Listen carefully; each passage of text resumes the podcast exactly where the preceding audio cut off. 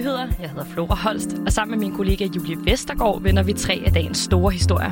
Hvad har vi på programmet, Julie? Ja, godmorgen, Flora. Godmorgen. I dag der skal det handle om Cuba, som lige nu er ramt af de største protester i årtier. Det skal vi blandt andet omkring. Og så ser vi også på ligelønsstrækken blandt sygeplejerskerne, som er blevet udvidet. Det er jo også i dag, at den såkaldte genopretningsplan skal godkendes af Europarådet. Mm. Mere om det senere, ikke? Men jeg vil være ærlig at sige, det her bliver fedt. Det gør det i hvert fald.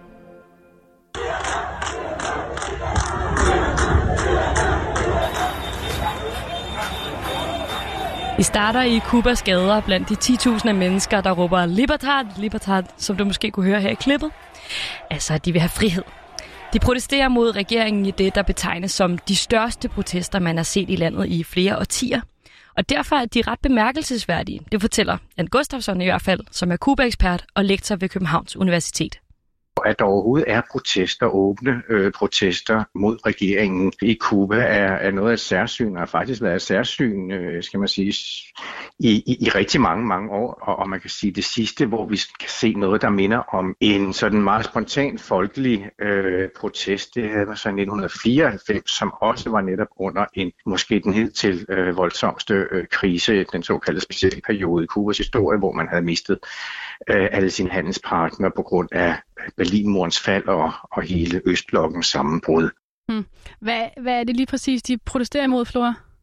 Det, det er egentlig ret flere ting. Altså, mm. Både øh, nogle meget stramme, stramme coronarestriktioner, de er trætte af, har taget deres frihed. Det er derfor, de råbte det der libertad, libertad, og sådan, ja. som vi snakker om før. Ja. Øh, og så mener de i det hele taget, at regeringen har forsømt dem. Mm. De er trætte af, at der er en økonomisk krise i landet, som de virkelig har været i længe nu. Og så er de utilfredse med, at vaccineudrulningen går for langsomt. Mm. Øhm, og ja, så ikke mindst så demonstrerer de mod et regime, som ikke rigtig giver dem lov til at demonstrere. Du kan okay. lige, lige høre Jan Gustafsson igen, der kan forklare om det. Der er allerede blevet slået ned på det her. Der er blevet arresteret mennesker. Øh, omkring 100, så vidt jeg kunne læse mig frem til, er, er blevet arresteret. Øh, formodentlig for okay, så kalde det gadeoptøj, eller hvad man nu vil kalde det. Typisk så har man jo fortolket fra øh, styrets side, fra de øh, ledende organisationers side, fortolket, at hvis folk øh, gjorde den slags ting, jamen så var det fordi, de på en eller anden måde var i, i ledtog med kontrarevolutionen, altså antirevolutionen, eller med USA, eller begge dele. Øh, så, så man kan sige, det er blevet opfattet ikke blot øh, regeringsfjendtlige, men også landsfjendtlige virksomheder protesterer. Men øh, hvem er det egentlig, der demonstrerer? Altså er det en bestemt gruppe i befolkningen, eller hvordan? Altså man kan sige, øh, øh, budskabet er jo også rimelig bredt. Ikke? Der er mm. jo mange ting, de demonstrerer over, og øh, derfor er det også en ret bred skare, både ældre og yngre mennesker. Mm. Øh, og det nye her, det er så også, at de, de demonstrerer i flere byer. Tidligere så har det været sådan, hvis man overhovedet gik på gaden i protest, så var det altid i Havana. Mm. Men nu er det altså lidt over det hele. Det siger Jan her. Øh, jeg vil ikke engang sige de yngste generationer, fordi det her det går længere tilbage, men altså det, det, er, det er altså de, de folk i, i alle aldersklasser, men først og fremmest de folk på 50 år og yngre, som, som går ind i det her og, og måske ikke helt føler den der idé om, at man per definition skal være solidarisk med styret, uanset hvad der sker. Ikke? Det bliver spændende at se, om de her protester så er starten på sådan en større modstand i Kuba, eller om de damper af igen. Ja, Altså, det er også øh, det er lidt sjovt. Jan Gustafsson, han siger egentlig, at det kan gå lidt begge veje. Mm. Lad os lige høre, hvad han siger. En del af det er simpelthen, at, at der er en eller anden form for spontan utilfredshed i store dele af befolkningen, og de ikke synes, de kan klare mere. Øh, og den slags ting, øh, vi så det gå i sig selv, som jeg sagde før, i 1994, men øh, om det her går i sig selv igen eller ej, det er svært at sige. Tingene var også afhængige af, af regeringens måde at håndtere det her på, om de er i stand til at håndtere det altså kan man sige, at indgå i en, i en, i en mere effektiv dialog med, med, med, med de dele af befolkningen, som, som øh, ikke længere vil acceptere situationen. Det vil, være, øh, altså det vil det kræve, tror jeg. Og der, øh, altså i den her sammenhæng, der har USA's præsident Joe Biden faktisk også blandet sig lidt. Han har været ude og udtrykke sin sympati med de her demonstranter i Cuba. Mm. Han synes nemlig, at øh, man skal have lov til at protestere og have retten til selv at bestemme over sin fremtid. Mm. Ja. Kubas præsident, Miguel Diaz-Canel, han øh, omvendt så beskylder han så USA for faktisk at stå bag de her uroligheder. Nå. Og han beskylder også USA for den økonomiske krise, de sidder i, fordi han synes, det er en konsekvens af økonom, øh, USA's øh, sanktioner mod Kuba. Nå, okay. Spændende, hvad det ender med. Mm. Ja, så vender vi lige blikket mod de strækkende sygeplejersker. Og Flora, et skud for hoften, hvis øh, du ikke lige ved det. Hvor lang tid har den her strække varet indtil nu? Jeg burde virkelig vide det. Jeg har talt om det i nyhederne. Øhm, Ja. ja, et par uger. Kan du komme det nærmere? Nej. Nej. øh, 25 dage. 19. 25. juni gik det i gang det her, og den stopper altså ikke lige forløbig, nok snarere det modsatte, for nu optrapper de konflikten ved at udvide den med endnu flere strækkende sygeplejersker. Det fortæller Grete Christensen, som er formand for Dansk Sygeplejeråd strækken, den øh, betyder rigtig meget for os, og den er jo et øh, råb om, at øh, vi mener, at arbejdsgiverne skal handle. Så det, øh, det er for os simpelthen at prøve at, øh, at få flere til at reagere i forhold til vores strække, og dermed få øh, aktiveret øh, arbejdsgiverne. Ja, den 10. august der udvider de så antallet af strækkende sygeplejersker med 702. De er i konflikt med danske regioner og KL, og siden midten af juni måned har knap 5.000 sygeplejersker strækket mod, hvad de opfatter som dårlige lønvilkår. Men strækken har fået begrænset opmærksomhed, blandt andet på grund af et EM, der jo bare fik hele Danmark til at gå amok sommerferie, og ja, en ven, vi ikke kan slippe af med corona. Og derfor går Dansk Sygeplejeråd nu skridtet videre for at få opmærksomhed omkring deres sag, og for at få den offentlige arbejdsgiver i tale. Altså hverken arbejdsgiver eller politikere på Christiansborg har givet øh, sådan øh, noget udtryk af, hvor de øh, ser det her henne. Så, øh, så det, er, det er lidt svært at se, og derfor er det, at vi udvider øh, konflikten for ligesom at prøve at se, om ikke vi kan få lidt reaktion. Den her konflikt den har rødder i tjenestemandsreformen fra 1969, mener Dansk Sygeplejeråd, for den placerede sygeplejerskerne på et lavere løntrin sammenlignet med de fag, der var domineret af mænd. Og konsekvensen er simpelthen mange år med ulige løn, og det er det, som faget, der stadigvæk er domineret af kvinder, simpelthen gerne vil gøre op med. For den dårlige løn gør det nemlig svært at rekruttere tilstrækkeligt med sygeplejersker, og her mener Grete Christensen, at der stadigvæk er noget at gøre. Der er vel flere muligheder. Altså, øh, arbejdsgiverne kan hjælpe os til, at øh, vi får sygeplejerskerne tilbage på arbejdspladserne igen. Altså, det kræver øh, både nogle penge og, og noget, noget drøftelse omkring øh, vilkårene ude på arbejdspladserne.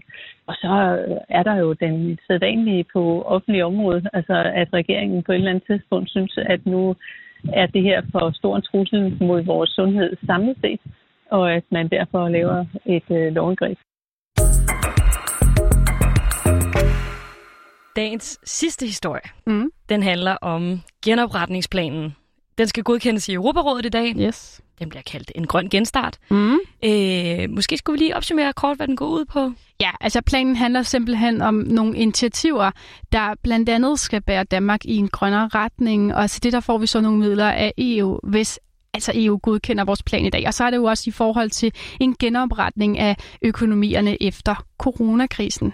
For sådan tilbage i balance. Mm. Øh, og for at gøre det, så, øh, så indeholder den her genopretningsplan en grøn skattereform, noget grøn stimuli, noget grøn vejstransport, mm. eksportforskning og digitalisering. Altså den, den er meget bred, den kommer meget rundt. Ja. Og det er en aftale, som blev indgået med et heldigvis også bredt flertal i forbindelse med finanslovsforhandlingerne. Mm, og med den her plan, der vil regeringen bruge 60 procent af midlerne fra EU's genopretningsfond til klimatiltag. Og så vil de bruge 25 procent på digitalisering.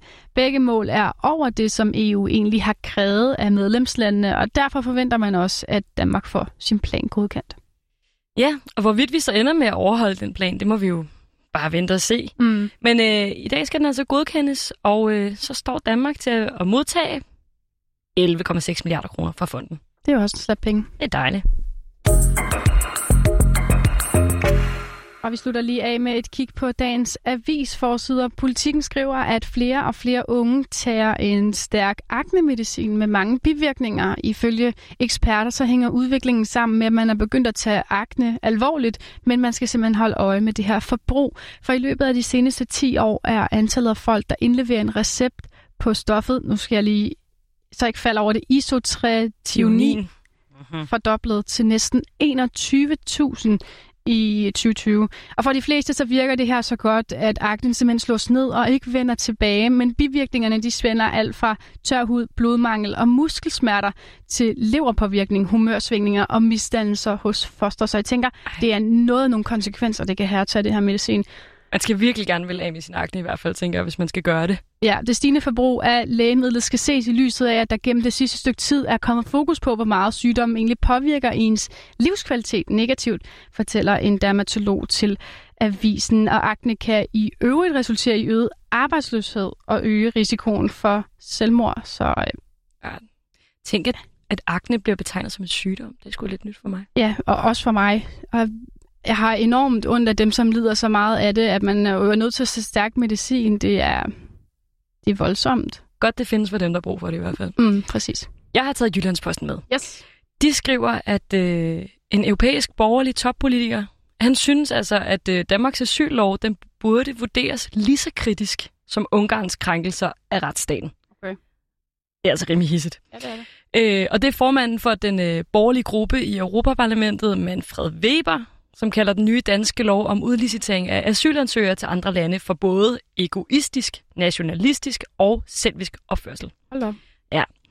Øh, Weber han mener, at øh, EU-kommissionen bør være lige så kritisk over for Danmark, som sagt, øh, som alt det, som Viktor Orbán øh, mm. har været øh, ude at gøre. Mm. Øh, han har lavet brud på retssikkerheden og for øh, altså sådan, de grundlæggende europæiske værdier. Ikke? Altså, Mm. Det seneste har jo været, jeg ved ikke om du har hørt, alt det der med, at han har øh, øh, gjort censureret alt, der hedder indhold, der kunne Ja. sådan, øh, opmuntre folk til homoseksualitet. Ja, jeg og sådan, hørte det læse om det sådan. Det er jo Ja. vildt. Nå, men loven, som øh, Weber henviser til, den indebærer, at Danmark kan indgå aftaler med andre lande øh, om asylansøgere.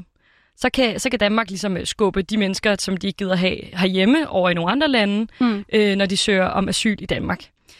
Øhm, FN's flygtningeorganisation, de har altså flere gange også været ude at sige, at de synes, det er noget gris med den her lov. Ja. Og Europakommissionen har så nu sagt, at de er i færd med at kigge på den. Okay. Så øh, det bliver spændende at se, om hvad for eksempel Europakommissionen kommer til at synes om det her. Ja.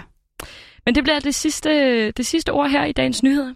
Din værter var Julie Vestergaard, min gode ven derovre, Yes. og mig selv, Flora Holst. Tak fordi du lyttede med.